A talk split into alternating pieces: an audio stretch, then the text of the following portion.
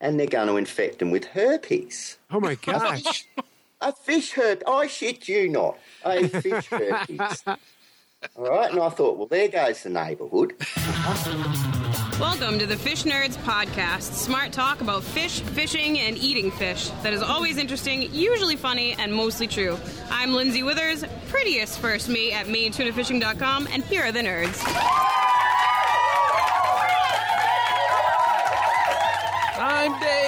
And I'm Clay. And anything is fair game. It's a good bet that after tonight's show, you're going to want to start a fund drive and get a tote bag and do all the great things that people who donate to radio shows do. Because we are inspiring. That's what we are. Oh, yeah. So, boy, we've had a good run, Dave. I know. I know. The uh, we we've we've been able to uh, make friends with some with some people that um, I don't know what I'm saying. Yeah. you know what? We got friends in all the right places. yeah, there you The go. lowest of the low. There you go. The that public- reminds me. I Public radio people. the reason I'm distracted is I realize I have to get back to that email from the guy that invited us to the opera. Ooh, we're going to go to the opera? That's that's what he said. So I don't know if it's going to pan out. So I, I do want to mention it. We Mm-hmm. get an email from a guy that met us in Boston, and he says he's he's got a great tenor that is also a fish nerd, and uh, he invited us to come down and interview him. That's amazing. I know. what do you think a opera singer fish guy sings about? My Oh, bobber. salmonodo. Sardines are great.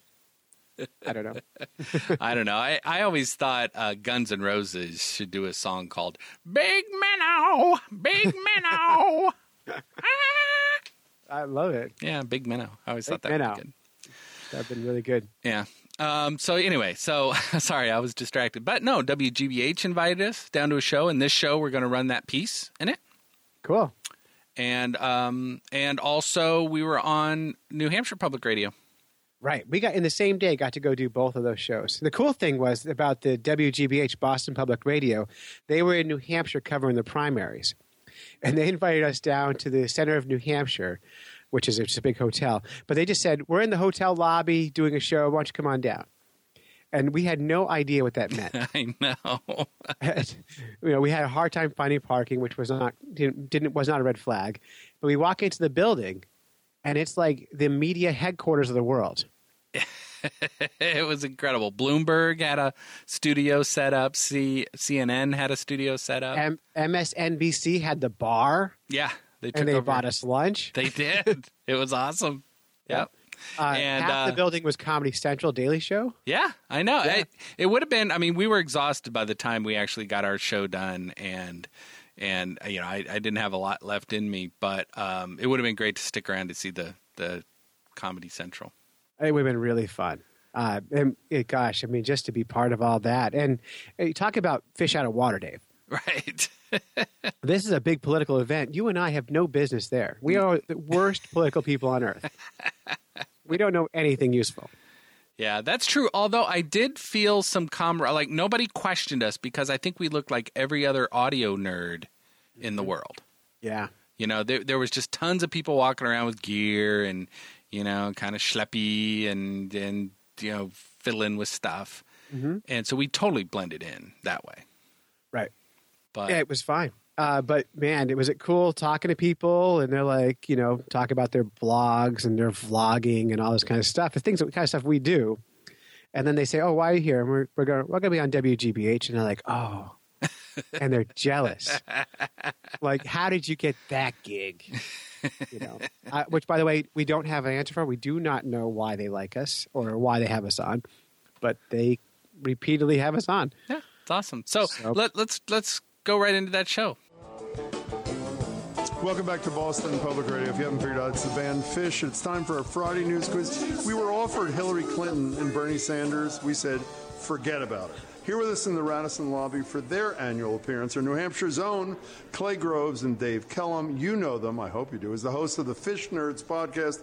Next week, the New Hampshire primary marks its 100th birthday, and next Monday, more importantly, the Fish Nerds will release their 100th show. Guys, it is great to see you, Dave and Clay. Oh, hooray! Yay! Thank you. Yeah. Well, yeah, wouldn't we're go that very far. we're very thrilled to be to, that you guys uh, took, the, took the time to come up here and visit us. No, one of us is really thrilled. No, we really are. No, I'm serious. We really, really are. So before we find out exactly what the fish nerds are and what you guys do, Mm-hmm. we should point out that we did go fishing uh, with you. Ice fishing. Uh, ice fishing. Was Yeah. it last year or the year before? The year before. Almost two year years. before. yeah. Okay, it was almost two years. Seems like yesterday. And you know, we, we bundled up, and it was it was cold, and the ice was frozen. Where were we? What, what lake were we on? What was that? It was Big Country Pond. No, Big Island Pond. Big Whatever. Island. Big Island Pond. Yeah. And uh, y- you had the little the little fish fishing hut out there in the, The middle of the shanty, yeah. uh, uh, middle of the the Bob pond. house, we call it. Bob House. and I walked out there with you guys. Um, but Uh-huh. Don't- Jim, don't of do this course, again. Jim, of course, a little unsteady on his feet. he had to, what was he on a toboggan or a sled or? was How'd it you a get me big out to the Bob bucket? house? Let's get by this. How did you get me out there, please? We put you in a jet sled and pulled you behind a snowmobile. What's wrong with that? I, nothing. That's what I would Really? do. So what is the problem? I- it's it's you know Marjorie has something to prove, and she wanted to show that you know she was tough enough to handle the New That's Hampshire right. weather, and That's that you right. weren't. Can I tell you? uh, First of all, I'm insulted by what Marjorie said. Clay, thank you for support. And who caught the bigger fish, me or Marjorie? You did. You thank did, you very yes. much. How big was that bait? That was like huge. three and a half inches. At least. yellow It- perch. Yeah, It was. It was a monster. Yeah. terrible. The only day, by the way, it was one of the worst days of my life. But other, it was. But other was than cold. It That, other was than very that, Dave, cold. you know what was huge fun? I mean, I've seen all these movies about Bob. We were having beer in the Bob House. We're eating. You're frying the fish. In, it, it was actually hugely great. What did we eat that day? Do you remember? It was it was white uh, black crappie. Actually. It was black crappie, Yeah, yes. black crappie, really good. We had, like you said, we had the stove out there, and you got the full nine yards experience of New Hampshire fishing out out on the shed. It's about eight yards too much, actually, give or take a Well, couple. you know, of- you know what was kind of neat. I, I'm not a big fish eater myself, Mm-hmm. but when you cook it from the lake, about 30 seconds Yeah, that's after you get true. out of the lake, it does taste really good. It tastes Yeah. really good and different. So even I. Did you like bring that. us some? I did. I, so I was fishing on Tuesday before the warm rains came on, went to Pisaki, and I caught white perch, which are temperate bass, close relative to a striper. Sure. So um, they're just a big old fat white Yeah. white fish. This is radio, but thank you Yeah, for showing me. I'm the showing you a Clay. I picture, right now. appreciate but you that. Oh! can see pictures at fishners.com.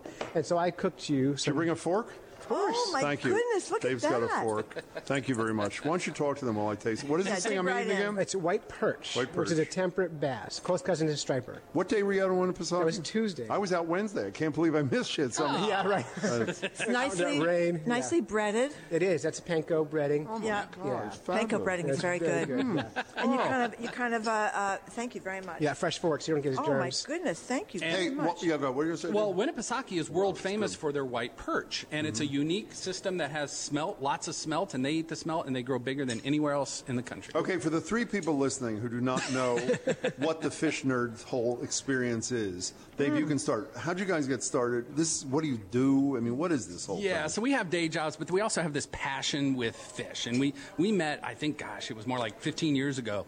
Uh, we were working at a place that was all about fish education, and we realized we're both fish nerds. So one of the first things we did, we said, let's try to do something like this in our record books. Mm-hmm. Let's try to eat every kind of species of freshwater fish in New Hampshire. Right, because Dave likes killing things. Yeah. You know, just to be clear, like we had some protesters last time.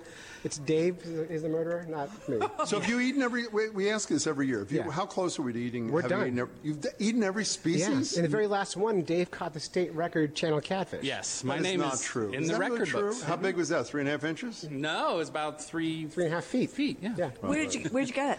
in Hills Hinsdale. Hillsdale Hinsdale, New Hampshire, Thank on the Connecticut River. I'll do the speaking for you, Dave. Wait a second. Are you? You're, you're the New Hampshire fish nerds. and Yes. You didn't even know where you caught the fish. Yeah, I yeah, no. Close enough. Okay. Look, people in New Hampshire don't really know where Hinsdale is either. Sorry. Here's how That's this a is pretty going to big. go. Hold on for one second. Is that a freshwater fish? Yeah. Yes. That's a pretty big fish. Here's for what's fresh gonna happen. We Water. don't care Three about and a the half fish. feet. We do. Here's I what's care going to about happen. The fish. We're going to ask them the basic questions, go through that part of the quiz. Before we go to the bonus round, apparently you have a fish related political quiz for us? Yeah, we always try to prepare for your show I love because that. we, you know, we like to get your world mixed with our world. Beautiful. So we, we came up with three politically themed fabulous. Uh, uh, little Okay, quiz. to- we'll ask you questions first, then you'll ask us. Yeah. I'm going to ask Dave the first question. Oh, you start. You ask Dave or, or Clay, whoever you want. Who do you Okay, ask? I'll ask Dave the first question. Go ahead. You ready, Dave? I am. Here's Jimmy Fallon with an update on Jeb Bush's campaign. Of course, uh, Jeb's had a uh, tough couple months campaigning. Despite a poor showing in Iowa, he was back at it yesterday in New Hampshire. And if nothing else, he still knows how to work a crowd. I think the next president needs to be a lot quieter, but send a signal that we're prepared to act in the national security interests of this country to get back in the business of creating a more peaceful world. Please. So, do you know what Jeb Bush was asking people to please do? He was working the crowd and he said, just, just please clap. He did. Please. Can I He tell you? did. He was treated unfairly. Oh, on that. gosh. He had- they didn't clap. He had a smile on his face when he said, "Please clap," and then they did clap. It was a rather sad moment. Okay, it's one to nothing, Clay. Here's the deal. Oh, gosh. President Obama did something he has never done before this week. Listen, please. President Obama is planning to visit a for his first time as president. Yeah. When asked why, Obama said, I wanted to go to the one place in America where I won't see Donald Trump. I just need to do that. so, I've seen him. what? That's actually pretty good. What did uh, Clay? What did Obama visit this week, Uh, please? it's one of two things. Either he went to a nice shanty and went fishing, Yes. or he went to a mosque. That's exactly correct. It is tied one to one. Our buzzer's a little delayed today. It's one to one at the end of one round. By the way, both both cases, Donald Trump, no chance. Uh, by the way, since you guys are New Hampshireites, has it been intense this pummeling with ads and phone calls and surveys and all that for you? Yeah, absolutely. We just stopped answering the, the home phone. Yeah, that's you have a what people home do. phone? Yeah, we do It's still. 2016. I know it's ridiculous. Do people call on your cell phone? My wife gets phone calls. On her cell phone? Yeah, but that, I don't know. Which, I don't know who she's talking to. Okay. And the and the ads have been pretty much nonstop. Nonstop. But you know what cool is this this year it didn't count, but uh, every other election cycle I've met everyone I've ever vote, voted for.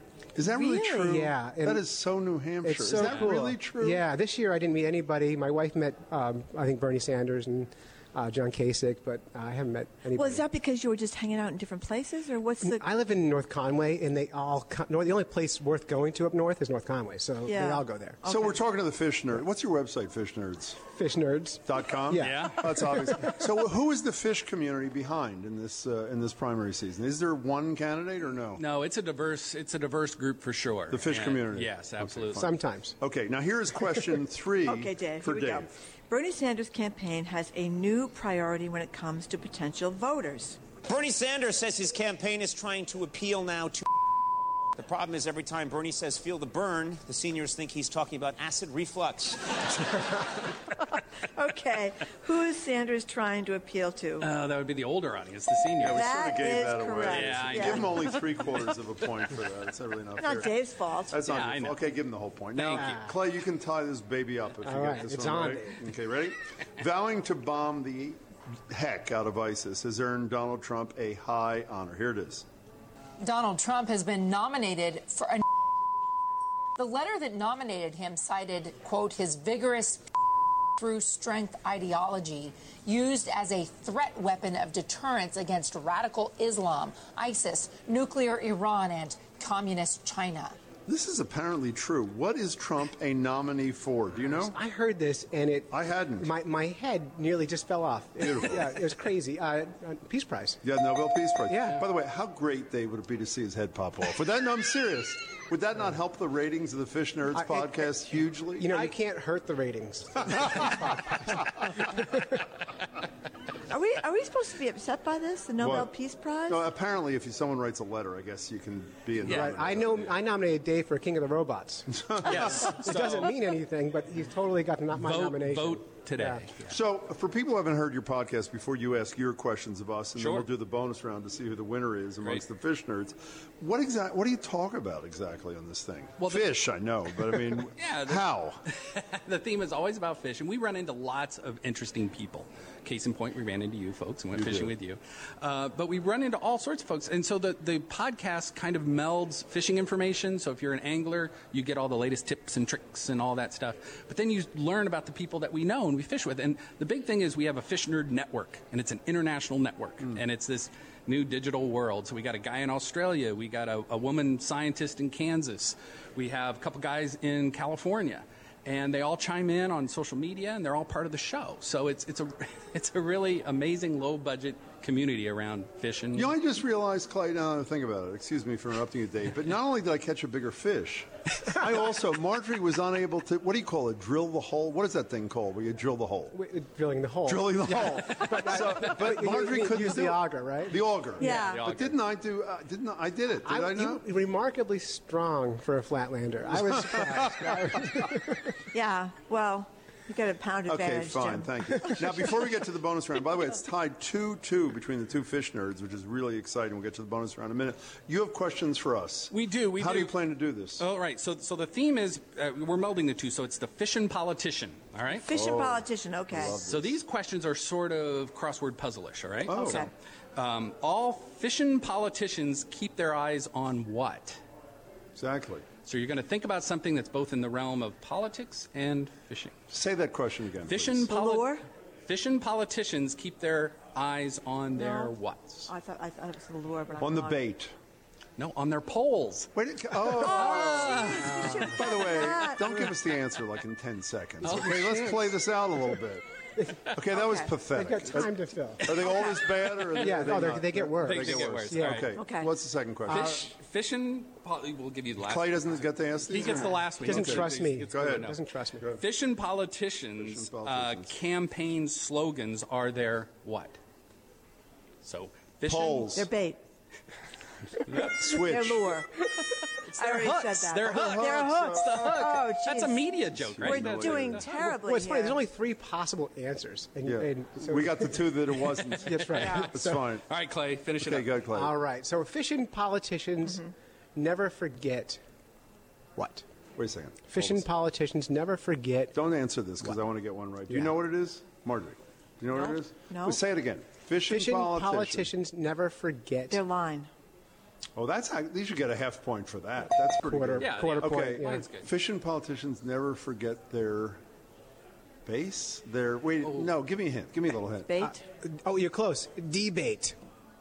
Oh, Yeah. Can I tell you, it- With all due respect, next time we'll ask the question. Okay, no, really. it's Dave our Lewis. show. I thought Yeah. those were very clever, No, they were actually. actually very They're smart. Actually, very these clever. these came from our our online network. Our Fish Nerds fans wrote these and said They're them in. fabulous. Oh, they Yeah, were very really are. good. We got Those them are all great. wrong, Jim. Not the Every single smartest of solitary fans, one. you guys, in all seriousness, I mean, you mentioned your wife got a ton of calls and all, all that. Do you guys? We're not going to put. Well, maybe we'll put you. Mm-hmm. You in the can. spot. Do you get involved in politics, or, or are you apolitical types, or what are you, Dave? Starting with you. Yep, I um, I am. I'm much more on the left, and I have been involved in political stuff. So, who's before. your guy or woman?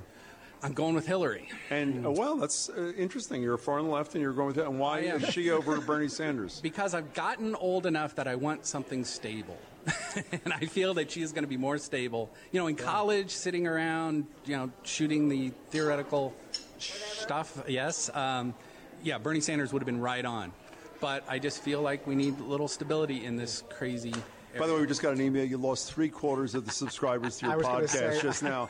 Okay, uh, uh, thank you very much. How about you? I, I, You're I'm- going to dance, I can tell. I'm the worst politics guy ever. Really? My mother-in-law is a big K6 supporter, put a sign on my lawn, and I didn't know what to do with it. Like, I don't know. Like, I don't know who I Don't tell like. us, please. Don't tell us you're not voting. I'm going to vote. So you're going to? Well, you, you don't know. He's going now, to make is that- up his mind like all these New Hampshire You're one of the voters as he four- walks into the poll. I, I honestly probably my wife wants me to vote for Bernie Sanders. I probably do what she wants. That is really sad. But, uh, you But know, Dave, smart. Dave is the Dave is the founding board founding member of the leftist marching band.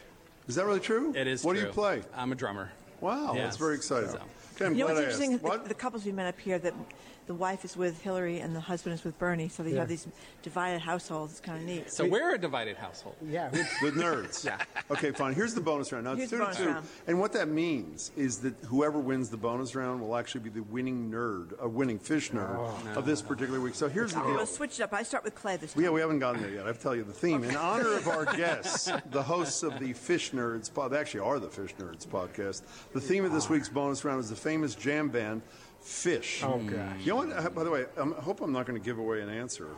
But you and Howard Dean, before we went on the air, were actually talking about Fish. Were you not? Do you remember Yeah, that? they had a connection to uh, Burlington, Vermont. He, no, he says they started actually in Burlington, and the, the drummer, I think, you're the drummer. Yeah, The yeah, drummer of Fish actually still lives there, according to Howard Dean, and I would just think he knows what he's talking about. But I Sure, think, okay, first question, Marjorie to Clay. Okay, it is Oh, here we go, tied Clay. two to They're two. multiple choice questions. Okay. No one ever gets them right. The band Fish met in college at the University of Vermont. I hope it didn't get What us was away. the unusual subject of guitarist Trey Anastasio's college musical thesis, The Man Who Stepped Into Yesterday? A. The fictional land Gamehenge, populated by lizards and an evil overlord named Wilson. B. A fictional animal called a snorf, snorfax. Lax. Snorlax, excuse me. You're welcome. Which is an anti-eater chinchilla hybrid. Anteater, not anteater. Okay, I'm sorry. Let's start all over I have again. to take off. I can't. I can't read with my glasses. on. I have to take. How are you guys? Good? Okay, fine, okay. C, a fictional board game called Weekapog, which involves costumes and charades. Okay, the lizard, the chinchilla hybrid, or the uh, Weekapog. Ah, that's a very good question. That's a good Uh, it's common knowledge, this answer. It's definitely the uh, Wikipog. You are correct. Yes. wow, that was very good. That was very good. Well, I'm not sure that's the right answer, but in any case, no, I'm really not based on what we have here. Okay, now, uh, uh, I'm not sure it's either. I who made answered that? that question? Clay? Okay, Yeah, Clay Dave, got that. you're down one. I am. Here's a chance. So let's see, we're going to stick with it, Jim. This is unbelievable. Drummer John Fishman? Is that a joke or is that a real thing? Drummer, it's real? Drummer John Fishman, thank you, Jason, is now is known for playing an unusual instrument. What is it? You paying attention? I am. Okay, here are the choices. An electric kazoo. B a, a was that you? A vacuum cleaner and a didgeridoo. A didgeridoo. Wh- Is it A, B, or C? Vacuum cleaner is oh, let me do them in order. An electric kazoo, a vacuum cleaner, or whatever that thing is. A didgeridoo. Whatever. Yeah, a didgeridoo is Australian. Not really all that unusual. Oh, excuse I, me, I would okay. have to go with the vacuum cleaner. That is exactly correct. so you know what this Wow. means, you guys? This means whoever gets this one right Okay. is the winner Pressure's of this week's on. quiz. Is there a bell to ring in? Or we No, you can ring. You, you- go ahead. Go Take ahead. I, I give you Take the your first time. shot. Who's this go to? I've taken my Clay. glasses off so I can read now. During the 19, their 1994 New Year's Eve show at Madison Square Garden, fish floated toward the stage in a giant what? A. Hot dog. B. UFO. Or C. A rainbow fish. Gosh. Uh, can you say this again? A. Hot dog. Hot dog. B. UFO. C. Rainbow fish. Uh, it had to be the uh, I had, uh, rainbow fish. Had, no, hot dog. No. Hot dog. Did I- So we got it right. You were the You winner. changed last Oh. minute. That this was is unbelievable. great. Everybody in No, the, that we're all right. broadcasting Yeah. from is standing. and So I want to applauding. take I want to take a page from Sanders and even Trump. I challenge Listen. that. Oh, I love I challenge that. You that, can't challenge that. result. Uh, that is fast. Now the winner is Clay. Now again, tell us one more time before we dismiss the two of you. Hmm. Mm. What exactly? How do we find you? Fish nerds. So the Fish Nerds podcast can be found at fishnerds.com. Yes. Or we're on, we're on Facebook at Fish Nerds and Twitter at Fish Nerds and everywhere else as Fish Nerds. So we're easy to find. It's great to see you guys. So- Thank you so Dave much. and Clay, it is wonderful to see you, and congratulations on your victory. We hope we see you again soon. We'll see you next yeah, year. thank you Worst. very much. What kind of fish is that again that we're That's a, eating? a that's a white perch. White perch. It is delicious. There's a little fish, right? Little pretty fish. There's a big one. Oh wow! Yeah. Oh, Great you to see you don't guys. Fool around. So, uh, you know what we should do, Marjorie, What for should the we last do, couple? We Jim? should sum up with sort of what. you're And back. come to New Hampshire. Come see us on Monday. Yeah. Come see the candidates, the surrogates, the media people, elected officials. This is where all the action is, and we're here live through Tuesday night till everything is done. Do you want to thank Mark McKinnon, uh, uh, uh, Matt Visor, the governor Howard Dean that was here before, Clay Groves and Dave Kellum who just left. They're known as the hosts of the Fish Nerds, and as we said before, they're releasing their hundredth show on Monday. Thank you all for Andy listening. Smith was here too from UNH. That's right. Forgot about Andy Smith him. was here. Who else? Who did I forget? Everybody Ray else? Buckley, the Oh, chair Ray of the Buckley, Democratic the chair of the Party. Democratic we spoke Party. to the chair of the Republican That's right. Party yesterday. So thank you all for listening to another edition of Boston Public Radio. On Monday, live from New Hampshire, we're going to talk to Ben of Ben and Jerry's and Bill Crystal. Our show's a production of WGBH, our crew, Chelsea Murs, Amanda McGowan, Tori Bedford, Jason Tereski, our engineer, John the Claw, Parker, and Doug Shugarth. Thank you to all our crew. Tune in for Emily Rooney tonight at 7 o'clock, WGBH. Beat the press. I'm Marjorie Egan. We hope you see you in New Hampshire, and we hope you listen to us Monday at 11. Thanks a lot. Have a great weekend. So that is a fun, fun thing to do. Love it. And we are funny. I'm just, I'm just saying, we're on fire. Well, we actually did really well on the the quiz. we did. I knew stuff, Dave. You did, although you cheated at the end. I, I did, and I actually I didn't know any of the uh, any of the fish answers. I didn't know any of them. I any I just guessed. Yeah. Well, you guess with confidence, which is always a good thing. Yeah. So, but good uh, times. but anyway, no, it was it was great, and uh, th- they're, they're such nice people. Yeah, so a big thank you to Jim and Marjorie and WGBH for having us on again. Uh, we'll come on anytime.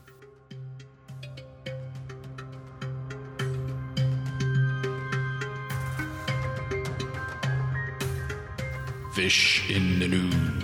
I love Fish in the News. Good day. Good day, because, cause, cause, I'm saying the fish in the news is going to be delivered with a twist, with a with a south of the equator water going the other way in a toilet twist. Right, so counterclockwise twistiness. Uh, We've got Luke, Luke Chamos, Chamings from Chamos Lures. Yeah, and you can find Chamo's Lures on Facebook. Just do a search for Chamo's Lures, and he makes great looking handmade lures. Uh, but not only that, he's a great guy, and uh, and we like him a lot. You know what he did, Dave? What? So my my wife sent uh, my da- well my daughter is in first grade kindergarten, Uh-huh. and she did this Flat Stanley project, and she mailed Luke a Flat Stanley. Mm-hmm. And then Luke, this Australia guy who's kind of like gruff and beer drinking, you know, guy, he takes Flat Stanley, this little paper cutout, all over the place, you know, fishing with him and doing his aquaculture work and all that stuff. And then hanging out with models and in hot tubs and he keeps emailing my daughter these pictures of flat stanley with models like with big giant boobs and in the hot tub and all that stuff so i don't know how appropriate it all is but uh, she's loving it I yeah, I, I I particularly enjoy the comments on those ones with the uh, in the hot tub of like, I guess flat Stanley's not as flat as he used to be anymore. Waka waka. yeah. All good. All good. So uh, yeah, we caught up with Luke. But today is just a, a lovely 30 degrees, and it has been for quite a while. We've got a weird sort of weather pattern happening at the moment. No rain, but no real heat, like not into the 40s where it normally does. I'm doing a little bit of, of Australian math here. And so Okay. by my calculations, 30 degrees Celsius is the equivalent to 118 Fahrenheit, according to my math. 100. and- No. Or or like 80, 85 or 86 degrees. Yeah. Have you got your abacus with you there, or you're slotting a few beads, a little bean counter? That's right. The problem with Clay in the winter, his math gets bad because he can't count his toes. I know. I got nice fuzzy socks on. That's it. Anything past 11 and he's struggling. Yeah, exactly. Not that you've got 11 toes, Clay. I was just, on my on my left foot, I do have an extra. Yeah. uh, well, I'm, I'm surprisingly not surprised. Some someday I'll show you. yeah. Oh, fantastic. Look forward to that. All right. Let's let's get on with the show. Um, so Luke, I hear you have some some news. I do. Oh, what do What do you want to hear first? Seven metre sharks. That's uh, you want to do the conversion there, Clay. That'll be four hundred foot or something. I've got a Yeah. seven metre shark in the local uh, waters at the moment, and uh, there's been a bit of hysteria about him, scaremongering, I call it. a certain news station that shall remain anonymous. Scaremongering um, just isn't needed when they're seven metres, I don't think. They pop up next to the boat, everyone shits themselves. Scaremongering done. I mean, you don't need to put it on the. You don't need to put it on the news and ham it up that he's out there growing legs and going to come on the beach and attack someone or something. It's just ridiculous. Uh, how many people has he eaten so far? Well, at seven meters, I don't know what the food conversion rate is for Yeah. humans to meters. I But would let's think say it's Every meter is two people. yeah, so you know, three hundred and thirty-three people. Easy. But oh, look, who's to say he's done anything? But I mean, he's massive. It's you got to see it to believe it. It's just it pops up next to five meter, twenty odd foot boats and and et cetera, et cetera. He just dwarfs them. What he's kind of- wider than they are. He's longer than they are, and uh, probably hungrier than they are, I suppose. Uh, Great white shark. Yes, it is. Yeah, and a great white. I mean, he probably swims from here to Africa and back. I mean, they they cruise around a fair bit. These big ones. So um, yeah, but seven meters. whew, I'd like to see him in the raw. It'd be you know, be something you'd never forget. I reckon. I mean, I think he came up to a shark cage. There is a photo of an enormous shark coming up to a shark cage, and this moron sticks his arm out of the cage. Yes, you heard me. He sticks his arm out of the cage and pats it on the nose. I'm just like, mate, one little, and it's gone. I mean, it's, Yeah, it's just, but at the same time, he can say he did that. yeah, yeah, Yeah. yeah. And so yeah, here comes Stumpy Johnson and Lefty. He patted a shark once. Once. yeah. I, I, I just did a little bit of research. So at seven meters, that's only three feet shy of the shark in Jaws. Wow. Yeah, and you know, there's a ton on the fin, and I'll catch that bird for you, and all of that. But no, he's the real deal. Wow, that's a big Yeah. fish. And- And you will need a bigger boat. Now, is it a um, is it a male or a female? Do you know? Well, I don't know. I call him he, but you know, probably is a big, big girl. Who I, I don't know. I don't think anyone's you know gone up to look at its private parts. Um, it's not tagged or anything because normally if it's tagged or it's a a resident, you know, they've got a nick in their tail or something, they can, you know, the shark um, people they they recognise them. But this one, he's just popped up in the Gulf, and it's not an overly big Gulf. And uh, yeah, he put the wind up a lot of people. So um, ah, good on him. I think it's great. yeah, that is good. All right. All right, here's another one for you. Um, this is a source is from a Tim Webster, which is from our good government. There was a cod release, Murray cod, in South Australia, first time in history. Uh, there's supposed to be 120,000 fingerlings released into the lower Murray, which is in desperate need of all the help it can get. Um, they've done 40,000 so far, the others are coming. But I noticed they were talking, and which is great news for absolutely everyone. I think I've been on about this two years before. I mean, the towns along the river are excited about it. Three, four years down the track, these fish that do survive will be catchable fish, and people travel all around Australia to catch this fish, the iconic Murray cod. But um, I did have a giggle when he said that they've been tattooed. And I thought, well, hello. And it must be some type. I don't ask me how they've done it. I don't know if they all roll up down the local tattoo parlour and I think it requires, first of all, they get shore leave, right? Yep. And then they get they drink some whiskey, and then they roll on down to the tattoo parlor. that's exactly. And they get Yeah. mum and dad and oh, the whole. They all say "shamos" right on the side of them. Yeah, that's what I said. Chamo- Oh, when Chamo's lures get into it across my chest. No, they say um, it's. Uh, I think it's obviously a digital tattoo. So these things. So we've got these tattooed cod, and I thought, how tough's that? It's But then later in the week, we find out that we've got a pest species, as yous probably do, European carp. They are maligned and hated. Simple as that. And they're going to infect them with herpes. Oh my gosh! A fish herpes. I shit you not. A fish herpes. All right. And I thought, well, there goes the neighbourhood. Got cod cruising around all tatted up and tough. you got the carp cruising around with herpes. I mean, all we need now is the yellow belly to start prostituting themselves, and we got the trifecta. So I just, it's it's crazy, but this is this is this this is the word we're going to genetically modify a fish type herpes type of virus. They've got about eighteen months of testing to go. Um, there's a lot of people against it, and to be honest, their track record, cane toads, even redfin were brought in to control the yabbies that were eating the dam walls out all the time, like burrowing into the dam walls and collapsing the dams. They brought Redfin in to control that. Of course, they took over the world. Um, so yeah, the track record's probably not like, and I think with any bio, um, you know, what am I trying to say? Uh, Biocontrol. biocontrol. Thank you, Dave. that um, is always fraught with danger.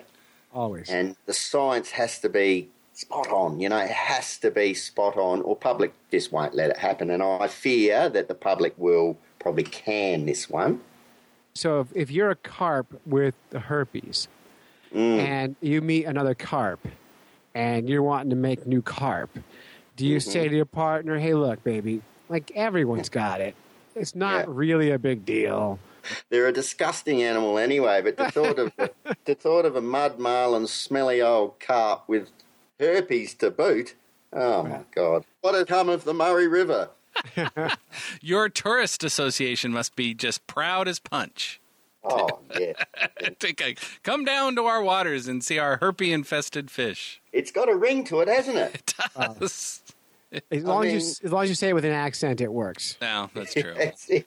Anything with the accent. I've started a small little aquaponics business with a uh, friend of mine, and we're growing out silver perch, Bidianus bidianus. Um, they are to be released back into the wild, and um, we're growing vegetables off of their waste.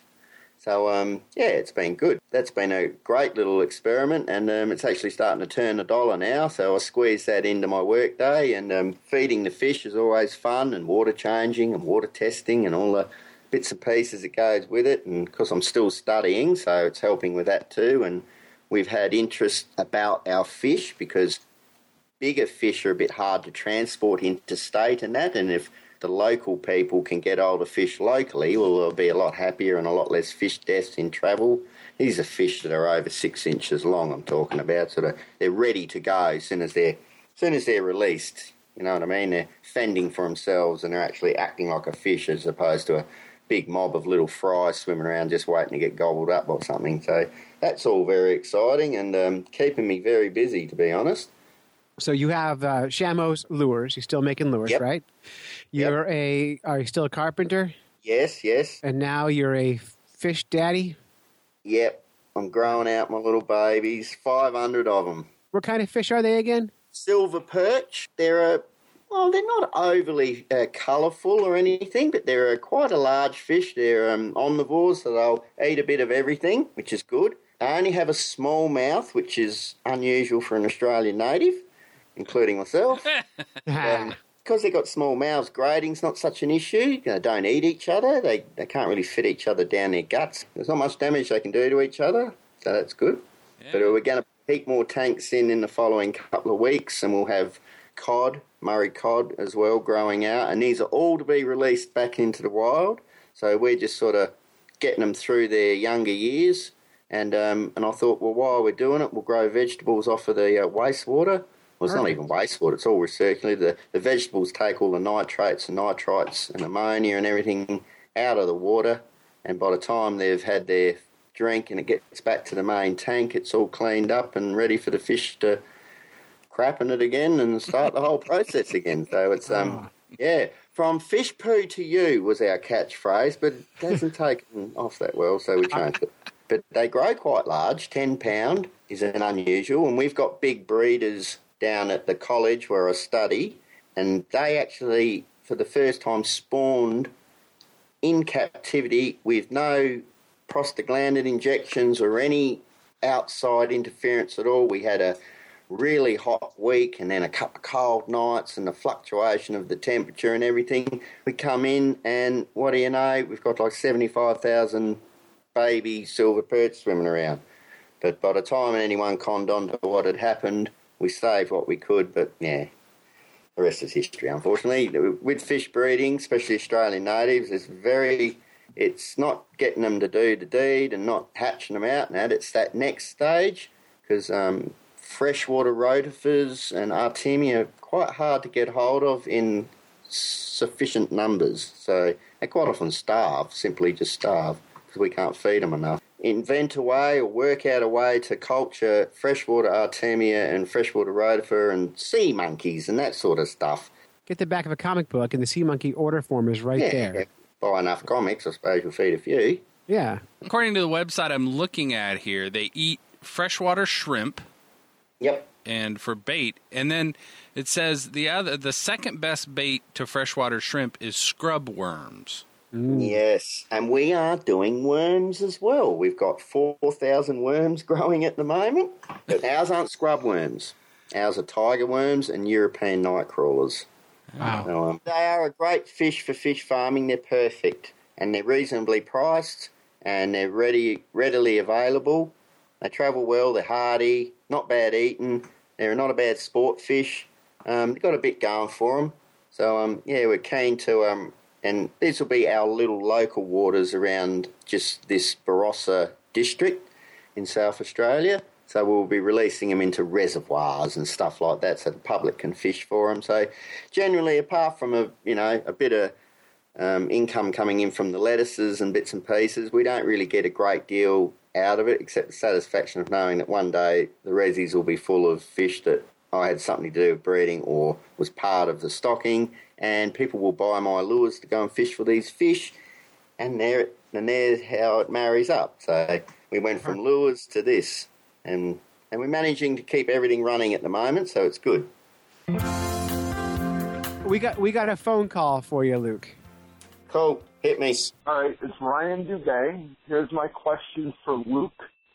I've always been intrigued by the LV fishing reels you guys have in Australia. We have nothing like that here in the U.S. They look like they cast a mile, and they're just weird, but I can order one and get one here in the U.S., and I've thought about it for a couple years. I just want to know what his feelings are about them versus a regular spinning reel. Do they really cast that far, and are they worthwhile? Well, it's very, very old technology, but proven technology. Now, if that school of salmon or redfish or something you blokes are fishing for off the beach is 120 yards out, not 100, everyone will be wanting an albie because you will get to the school. They do cut because you turn the face, you can rotate the face of the spool to face out to sea,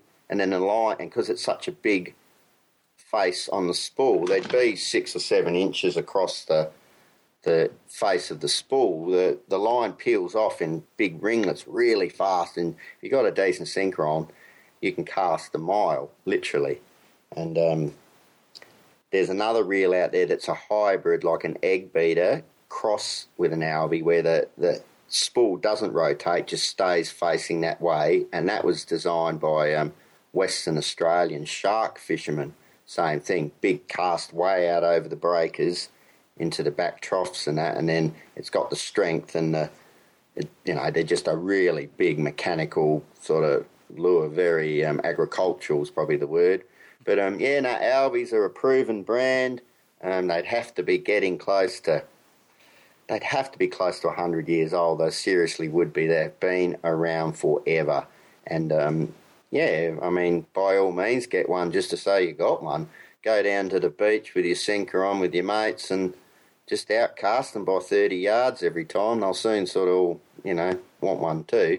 They're a little bit not as easy to use anything, but they are about casting. That's what they're for, is to get out over the surf and get in amongst them schools of fish that line them big gutters and et cetera, et cetera. But no, by all means, Ryan, buy Australian, get one. They, they are a wild looking uh, machines. $300 for an Alvey and a big 12 foot rod is probably pretty good buying, actually. It's only $150 an item. Um, Yep. I don't know. That's Australian dollars. You're like me, Clay. You're a tight ass, and you go to the garage sales and you buy the five dollar rod for the kids, and I do Oh, the yeah. same. All my redfin gear all comes from garage sales and Oh, yeah. bits and pieces. You don't need. We laugh at quite a few f- of the comp fishermen when we go on these big cod comps because they've got thousands of dollars of shit hanging off their bait. You're And not we kidding. dawdle around with, you know, our few hundred dollar reel and rod combo, da-da-da, and we catch bigger fish than them and quite often more. So, Well, um, the fish don't know what you're holding. exactly right. Yeah. You're not impressing anyone but other fishermen when it comes to that, Bizzo. I mean, uh, you know, when you're talking like, say, kingfish and 150 kilogram tuna barrels and stuff like, well, you know, mm, maybe there's a case for it then. Sure. But one of them sea martins, you could convert it to your rod, and uh, and I did, and um, they work fine, and there's nothing out there that will stop them. They are just a strong unit. and They're great. They do twist your line a little though. That's one thing that's probably not in their favour because they weave the line onto the. It's like a weave when the line gets fed back onto the spool. Mm-hmm.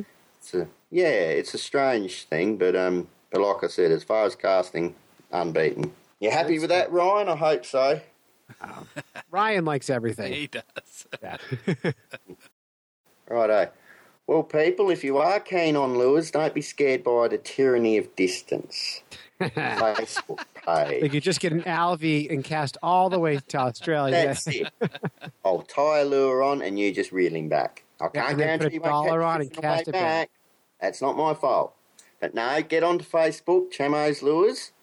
Um, scroll through, have a look, have a comment. Um, personal message me if you want anything. We send stuff overseas reasonably regularly, and um, I'd love to send some lures over to uh, New Hampshire or wherever you're from. So um, yeah, Chamo's Lures, get into it. Get on the Facebook and check me out. All wooden, all handmade, from down under. Take it easy, man. Love talking is. See ya. Bye. Yeah.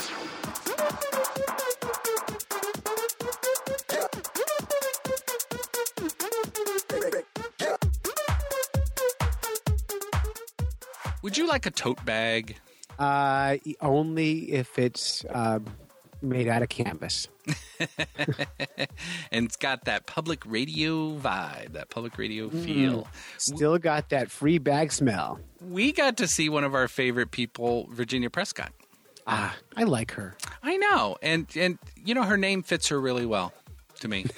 I think so. you know, hello, I'm Virginia Prescott, and she looks like somebody named Virginia Prescott.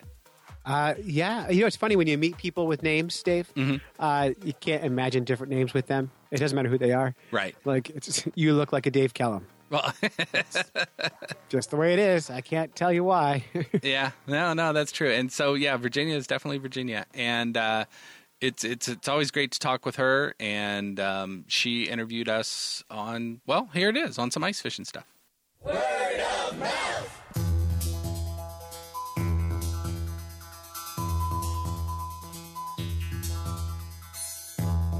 This is Word of Mouth from NHPR and Virginia Prescott.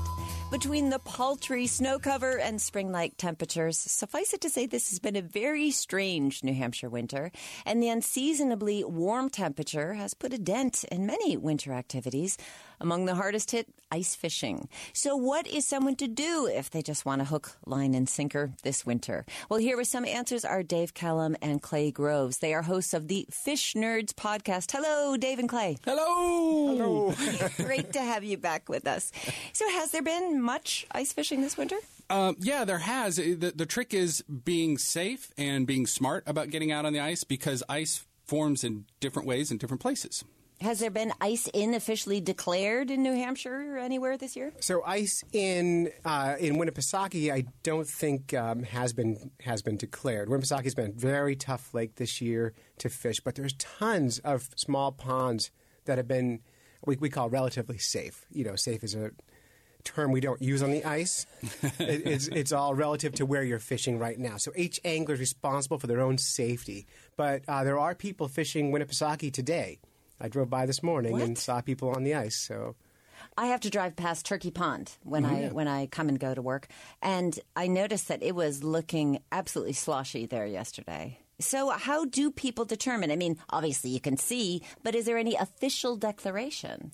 Uh, there are some tips and tricks that anglers do, and early ice anglers will uh, often have spikes that are these six inch long things with handles that they put around their neck. So when they fall in, they have something to grip and pull themselves out with. Right, but those aren't very good for determining ice thickness. No. What you really, what you, what you really want to do is, is, I mean, what I generally do is let someone else go out first with a bigger truck or snowmobile than me. But what you really want to do is, is you want to check as you go. So the recommendation is you get a big spud or a big, a big pole with a heavy chisel on the end of it, and you take a few steps out and you try to chisel to the ice. If it goes through really easy, get off the ice. Uh, but really, over four inches, four to six inches is pretty comfortable to be on. Uh, and beyond that, it just gets better and better. So, as far as ice fishing is concerned, is this an unusual winter? Yes. Yeah. Yeah, absolutely. Usually, I can start ice fishing in the end of November, beginning of December, and can fish till April. This year, I didn't go on until almost January, which is way crazy. And there are spots uh, that we fished for years that we can't touch this year because of the warm weather. What happens to the fishes and aquatic life cycle when there is no ice cover? I mean, is it kind of business as usual or is ice part of it all? well, they, they've been dealing with fluctuating situations for eons, as long as they've been around. But typically, ice will seal in all the oxygen in a, in a pond or in a lake. So when there is ice, for the most part, there's not going to be any more oxygen. So there, the clock is ticking for the spring to open up the water and get oxygen back in the system. Now, if sunlight can get through the ice, the weeds will still produce oxygen, but as soon as you get snow, it really diminishes. So from a fish's point of view, it's probably not the worst thing in the world to have some open water on a lake because it, it aerates it and they don't suffocate. On really bad winters like last year, although I'm not sure I heard about this in specifically New Hampshire, but certain out, certainly out in the Midwest, um, whole lakes will, will have a die off. A winter kill is what it's called. Mm-hmm. And the fish just suffocate. So when the ice melts, there's just piles of fish laying around that is suffocated. That's part of the natural cycle. Yeah, it is because because they, they, will respond, they will rebound, and not every fish dies. So you know, ninety percent may die, but those ten percent will repopulate. But yeah, it is it is part of the natural cycle. Which fish are people actually catching when they're ice fishing? There are several different kinds. There's two big families, I guess you would say, in New Hampshire: cold water species, warm water species. Cold water are typically more like the native uh, brook trout would be one. So a lot of trout anglers like to fish. They like to fish in shallow water up near sandy areas. And isn't it moving? Doesn't it have to be moving for trout? Uh, no, no. And in lakes, in lakes, not at all, or ponds. Pretty much, you stock a trout somewhere. It'll it'll be happy to live there. Well, the fun thing about trout fishing is the reason they're fishing shallow is trout will chase small fish into the shallow water and use the ice to trap the fish. It kind of crowds them in. And then they gobble them up. And so trout anglers typically will fish in one to two feet of water, which if you're looking for a relatively safe way to fish, maybe you want to fish really shallow. If you fall through, you just walk out. Yeah, you just walk out. Exactly. Clever trout, yeah. clever fisherman. yeah. In that case, um, okay. So uh, that's a question. Is there a gender neutral term for fisherman? Uh, angler. yeah. Good job, guys. Yeah. Although I know, I know, um, I know women who refer to themselves as fishermen. Yeah, I've, I've heard, you know, Linda Greenlaw calls herself a lobsterman. Yeah, See? exactly. Right? This is just how it goes. All right. I've always wondered about what happens to bob houses after these quick shifts because, you know, you'll see them there over the weekend and then it's the ice is gone. What, what happened? Are there a bunch of bob houses, remains sinking in the bottom of, of ponds? There and are, and I'm sure there's some we'll never know about until uh, some diver finds them. But what happens with a bob house, especially if you, you know, on, this year's been a really good example. Uh, a shanty gets put out and it's doing fine, and then the water warms up. We get some snow and slush, and what happens is really slowly the the ice swallows the shanty because heat generates out from the shanty, not from the heaters in it, but the sun bouncing oh, right. off of it uh-huh. and that sort of thing. And so they can get swallowed by the lake. And this year, with crazy fluctuation in temperatures, it's going to happen a lot. Uh, Alton Bay the other day, several shanties uh, met their match there, and I'm sure there's a lot of pieces of shanty at the bottom because you have to go out with a chainsaw and a bunch of tools and ropes and just drag pieces of those things off the, off the ice once they go down. Is anybody responsible for that? I mean, are you supposed to take care of your own bob house? Yeah, typically anglers take care of their own stuff. A lot of a lot of people who own hardside shanties, that's what they call them, hardsides, will have to go out every day and they do what's called blocking them up, which is they they jack them up and they put blocks of wood under to keep the skis off the ice. So as the ice starts swallowing the shanty. It doesn't swallow the skis; it just swallows the blocks of wood. So it's kept a you know a few inches above the ice oh. all the time. It's a lot of work um, having a hard side shanty. Yeah, that's, that's, why I a... don't have one. I am lazy and don't want to do it. Some hard living. Yeah. The other thing in New Hampshire is it's a law that you have to put your name and address on your shanty. So in real big letters, it's got to be out there. So if it's sinking, somebody can walk by and call you and go, "Hey, dude, mm-hmm. you know." That's the only building regulation. That's it. yeah. Put your name on it, kid. so you can say, "Hey, dude, come watch it sink." Yes, yeah. exactly. well, okay. So you know, ice fishing is a very social activity. Mm-hmm. However, you know, it's a time for solitude are people feeling at a loss when, when we have a winter like this? One of the uh, saddest places on the internet is iShanty.com. Oh. you go on there and there's threads like, oh, I fell in today. Oh. My shanty's gone. I'm I'm dying. Yeah, I bought a new snowmobile this year and can't use it. That's my thread. Uh, you know, it's crazy. I have to actually talk to my family. Yeah, yeah, stuff like that. I know you guys are family guys. Thank you guys so much for coming in. Uh, one more question for you. Yes. So last year we came on. Oh no. And we asked you if you ever been ice fishing, and you said no. Uh, and have you been out since? Um, yeah, I've been out. Yeah, club out fishing. Side. So what Clay's getting at is that there is you know what? This was going to be the year Oh, for for- me. The- But your you spot's know- gone? Well, we can find ice. We can definitely get you out there. And here's another open invitation that we will take you ice fishing. Okay. I'm, I'm, I, thank you so much, guys. You're welcome. I've You're been really welcome. waiting for that. the Fish Nerds, Dave Kellum and Clay Groves, uh, thank you so much again. Thank, you. Dave Kellum and Clay Groves are hosts of the Fish Nerds podcast. You'll find a link to listen to it for yourself on our website, wordofmouthradio.org. Yeah, how much fun is it to be in the studio? Oh my gosh. uh, so we've we've done Boston Public Radio and New Hampshire Public Public Radio, and I like both of them. But the studios that NHPR has are amazing. They're just great. So cool. Man. you feel big time, you know. You do, and and the people there, like you said, WGBH is great too, um, and maybe has a bigger sort of corporate vibe, maybe. Uh, Maybe. But uh, all the people, I know there's there must be bad days, but they all seem really happy to be there in NHPR. I, well, why wouldn't you be? I know. It's, a cool gig, but it's really fun is to like hang out and you see you, all these people you hear on the air all the time. They're not that different than us. They're just a bunch of nerds who found a way to make money being nerdy.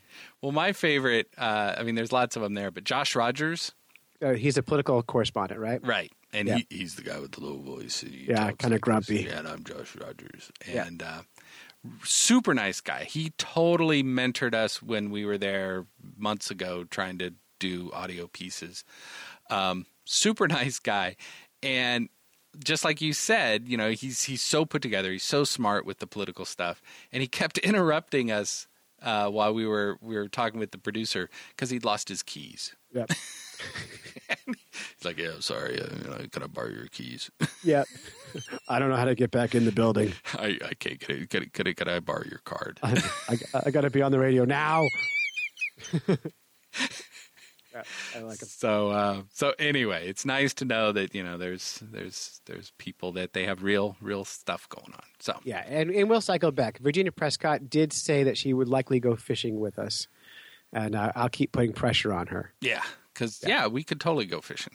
Yeah, it'd be great fun. Yeah.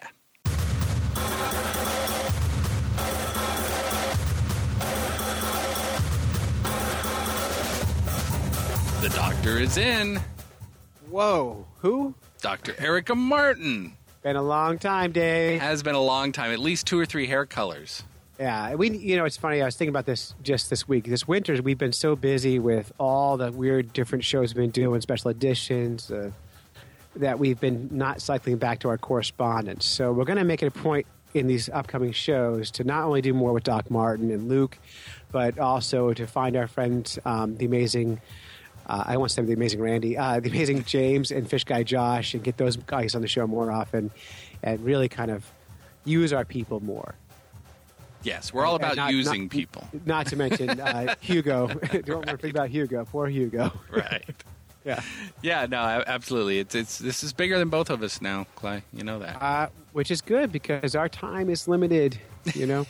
and there's a lot better people than me out there. That's for sure. I keep I keep telling my daughter that I'm happy because she turned out much better than me.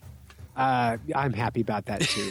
nice, nice, nice parenting, Dave. And she voted for the first time this year, She right? did, but we we got That's a little crazy cool. little selfie of her voting, and uh, yeah, it was very very exciting. So um, Oh, I do have voting advice for daughters. oh yeah, So the other night when I was at that meeting we talked about, uh, there was a woman in the meeting with us, and, and I don't know where she was from. She had a nice accent, and she was a, a nice looking person, but she just just come from voting, and she was given two "I voted" stickers, and and she takes off her jacket, and then she's wearing like a blouse, and she puts one directly on top of each of her nipples.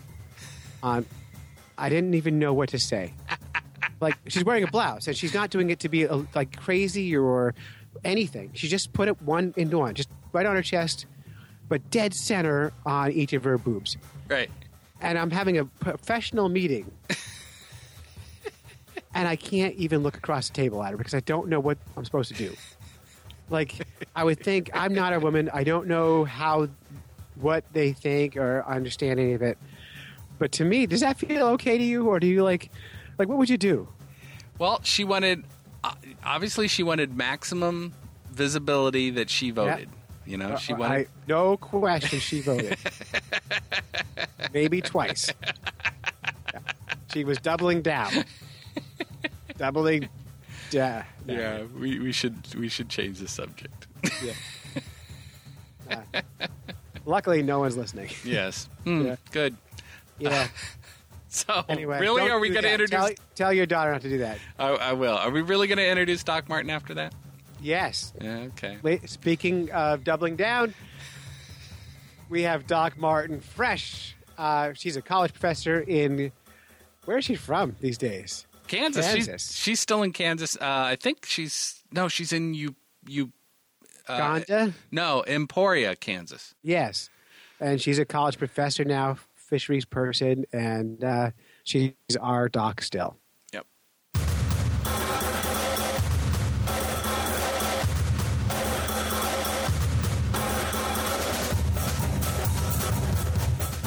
The doctor is in. Dr. Erica Martin on the line. Doc, how are you? I'm doing fabulous. How are you? I'm doing good, doing good. now, I hear you're doing a fan request this time. I am doing a fan request. Mm. Yes. What what what fish do you got cooking? Um, so this one is the sheep's head fish. Sheep's head fish. Hmm? Hmm. The Archosargus probatocephalus, which is a mouthful. It is. It is. Okay. What uh w- is there any other thing that's sort of similar to that based on that name? Well, I'm so glad that you asked. so there's a few other fish just in appearance are similar to the sheep's head, and that would include um, the black drum, Atlantic, and Atlantic spade fish. Um, but there's some nuances into how you can tell those uh, two species apart from this sheep's head. Also, uh, there's a few other sheep's head um, that are also there. Well, a few other fish also called sheep's head as a common name that are in different families. They have big protrusions on their heads. Um, some, most of them are marine, but the freshwater drum has also been called sheep's head in slang. So, um, I believe actually when the fan requested this. They used sheep's head, and I asked them specifically to clarify for that exact reason. But they said this is the one that they wanted. They found the species name for me, so. oh, very good. Now, you and I both have, um, at different decades, history in Indiana. And, Yes. And the, uh, the the wonderful watershed there, although it's it's full of silt and everything else. But uh, sheep's head make me smile because I would catch sheep's head. I would catch you know freshwater drum all the time in rivers down there. Did you run into them too? Oh, yeah. But that's the wrong sheep's head. Dun, dun, dun. Uh, Um, but yes, and they're really cool. So they make little croaking noises and stuff. Um, but the marine sheep's head, so that's the uh, the sheep's head in Indiana would be Aplodonatus gruniens. Oh well, yeah, okay. of course, because grunions they go they grunt they get the, uh, uh, uh, the croaking sound, right? Oh, okay. That's the scientific uh, recording of the croaking sound. Oh, by Very the way. nice. Very nice. um, and uh, but this sheep's head is the marine um, brackishy water, more kind of reef associated that li- is on the coasts um, in the Atlantic in North America, and then all the way down to South America there in the Gulf and stuff. Okay. And this is the fish that some people would recognize it by the human-like teeth that it has. Oh, it's that one. It's that one. yes. Yeah, we see that showing up in Fish in the News a, f- a fair amount of time where, where Mhm. people say, oh my God, it's got human teeth. Yeah, people freak out about it. Right, right. Well, But, uh, oh, go ahead. well, no, I was just thinking, why, why does it have those teeth? What a wonderful question. That's exactly where I was going. Um, so the the sheep he- sheep's head um, as adults eat things that are hard and crunchy. So like um, shellfish and mussels and things like that, where they're super yummy on the inside, but not so super yummy on the outside. They got those hard outer shells, right? Oh, it's it's like a Tootsie Pop, It's like a Tootsie Pop. right? But Yeah. since the sheep's head can't lick to the center, it has to crush its way through. Ah. I get it. Okay, good. I'm with you. So uh, yeah, it's got like incisors in the front, and then molars in sets of three rows in the upper jaw and two rows in the lower jaw. I mean, you sh- if you haven't fans out there, you should Google image the sheep's head people teeth. If you just put that into Google, it'll come right up, and it's it's intimidating. I mean, it's real. It looks like you know someone put people teeth and then gave them extra molars Oh, and they my. crunch those uh, shells it's pretty cool Oh my god! All right, so I did that, and I'm freaked out now. right it's wow yeah, it's like people teeth That is, and but but you're right. It's like triple rows and Mm-hmm. all sorts of craziness. Wow, that's really yucky. okay, but yeah so they eat all sorts of good stuff the, the starfish and barnacles and clams and crabs and oysters and all, all that stuff yeah, this has to be a dentist's nightmare. I mean, you just there there must be like hundred teeth in there. ooh i don't ooh i don't know how many they teeth they have i just know how many rows they have How many Never- do humans have? Do you know? Let me see. One I, I know how many chromosomes humans have. Is that helpful? Yeah, no, no, it's not helpful. I, I, I, I'm derailing us. Um, what what else do you got about uh about sheep's head? Well, one of the cool thing um, about their teeth again, because that's kind of the the thing people look at. Mhm. Um, they begin to appear. The teeth begin to appear when the sheep's head is just like four and a half millimeters long. So that's really teeny, teeny, tiny, right? Wow. Um, but it'll have to wait until it's about three times that length before all the incisors and it begins to develop molars.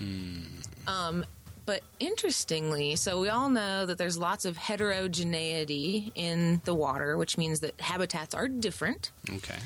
So, based on the type of prey that the sheep's head grows up with, so if there's softer prey or harder prey or whatever, um, the each individual sheep's head will actually adapt. So, if a sheep's head grows up in an area that has harder prey than another area, that sheep's head's jaw, muscle jaw, and teeth are will be stronger than other sheep's heads. Wow. So like if they grow up in li- li- like uh, Twinkie Bay, where there's nothing to eat but Twinkies, Mm-hmm. they they really wouldn't get much teeth at all. I mean, they still have them, but they wouldn't be as strong, and their jaw muscles would be weak. Wow. So if they if Twinkie Bay all of a sudden disappeared and Oyster Bay appeared, they would be uh, not in such a great position. They would be out of luck. they, would. Yeah. Wow. Okay. Wow. Geez. So uh, really adaptive quickly within just you know the, the age. Wow. Okay. Yeah. So pretty cool. Yeah. Um. So interestingly, there's a, a relative to the sheep's head, and I, I normally try and focus on one species, but this was too good to pass up. so the relative is the uh, s- s- uh, scientific name Sarpa salpa. It's the Salema porgy. Oh. Okay. Um, so the sheep's head is a delicious fish, by the way. Um, you can angle for it; it's a great catch. Steals your bait, but its uh, little cousin, the Salema porgy, um, can cause ichthyosarcotoxism, which is basically fish poison, and apparently it causes like vivid hallucinations and nightmares for days after ingested. Oh, we heard some about this somewhere. Mm-hmm. Yeah, very good. All right. So- what, what was the name of the first part of the por- Porgy? Uh, Salima, S A L E M A. Salim. Oh, there he is. Hmm? So don't eat that one though. Or Unless, if you do, just cancel your plans for the week.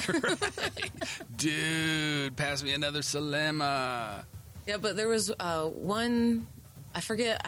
I think it was a fisherman caught one and ate it. Didn't know what it was, and thought he was genuinely losing his mind. And he was so embarrassed, he just locked himself in his house for three days until it went away. What? Wow, So, that's it's- amazing. yeah, it's not. It's not something to mess with. Wow, I did not know there were hallucinogenic fish out there. That's Mm-hmm. pretty amazing. Okay. Um, but the sheep's head, why why is it called a sheep's head? That is an excellent question, Doc. Why is it called a sheep's head?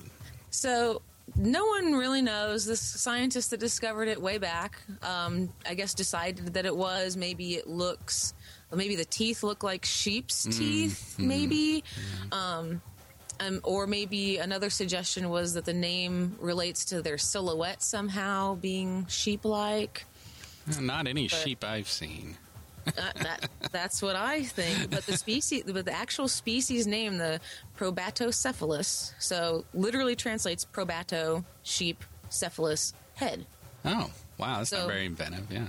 Yeah, I mean that's what they named it for. I guess this guy maybe he really likes sheep. I yeah. don't know. I don't know. I don't know either. No, sheep always freak me out. I don't know how they, how you deal with sheep or goats, but it, it's the eyes.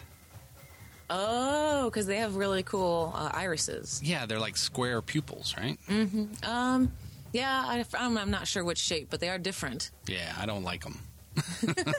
they, stare at you. Yeah, they freak me out. But, um, all right, so sheep's head are good to eat. Now, Clay, I think, was catching juvenile black drum. And do those look like sheep head? They do. Yeah, because he was confused. He's always confused. But So, it, a really good key characteristic to tell the sheep's head from the black drum is a black drum will have barbels on the lower jaw. Oh, well, that's a great tip. Yeah, barbels, the little- you know, the little mustache. Yeah, the mustache, right. yeah, okay. So mustache is the drum, hmm and then not that is sheep's head. Now, what what about the spadefish? So the spadefish um, will have a much sh- sh- bleh, a much shorter snout and a much rounder body, and the dorsal fin, the soft dorsal fin, Yeah. um, will be uh, much larger than the sheep's head. Okay, it sounds like if you had them side by side, it'd be pretty easy. I- In theory, yes. right. um, also, the sheep's head, uh, it's also called the convict fish, which, of course, there's lots and lots of fish that go by that also. Um, but it's called convict because it has dark vertical bars. And so the black drum and the Atlantic spadefish, they will have those when they're littler, but they tend to fade a lot more with age than the sheep's head do. Oh, okay. Yeah, we, we called those hamburglers in our. Uh, you know, growing up. No, we didn't. But um, I don't think I don't think convict is is um, I don't think you can say that. I don't think that's that's politically correct anymore. Previously incarcerated, I think is what you'd want to say. What about the cichlids? The cichlids. The convict cichlids? Once again, no. You, No. I, I think you're being insensitive.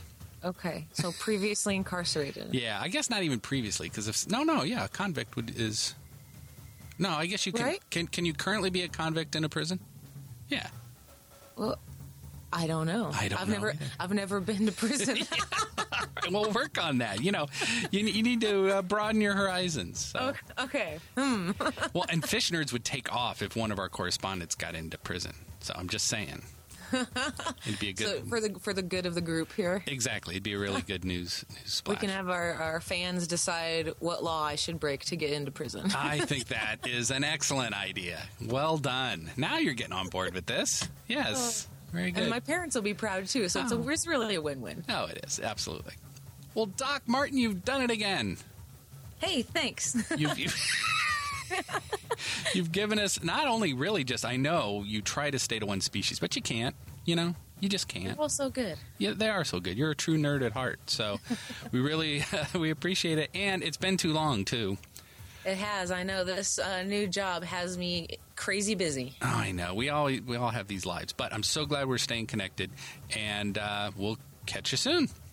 All right. Look forward to it.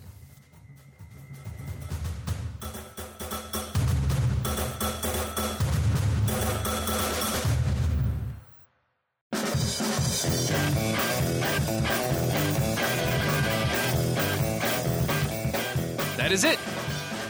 That's it. you listen to a couple of fish nerds when you should have been fishing. We'd like to thank our families for supporting us while we podcast, go on fishing quests, and do all sorts of silly things that middle aged guys do.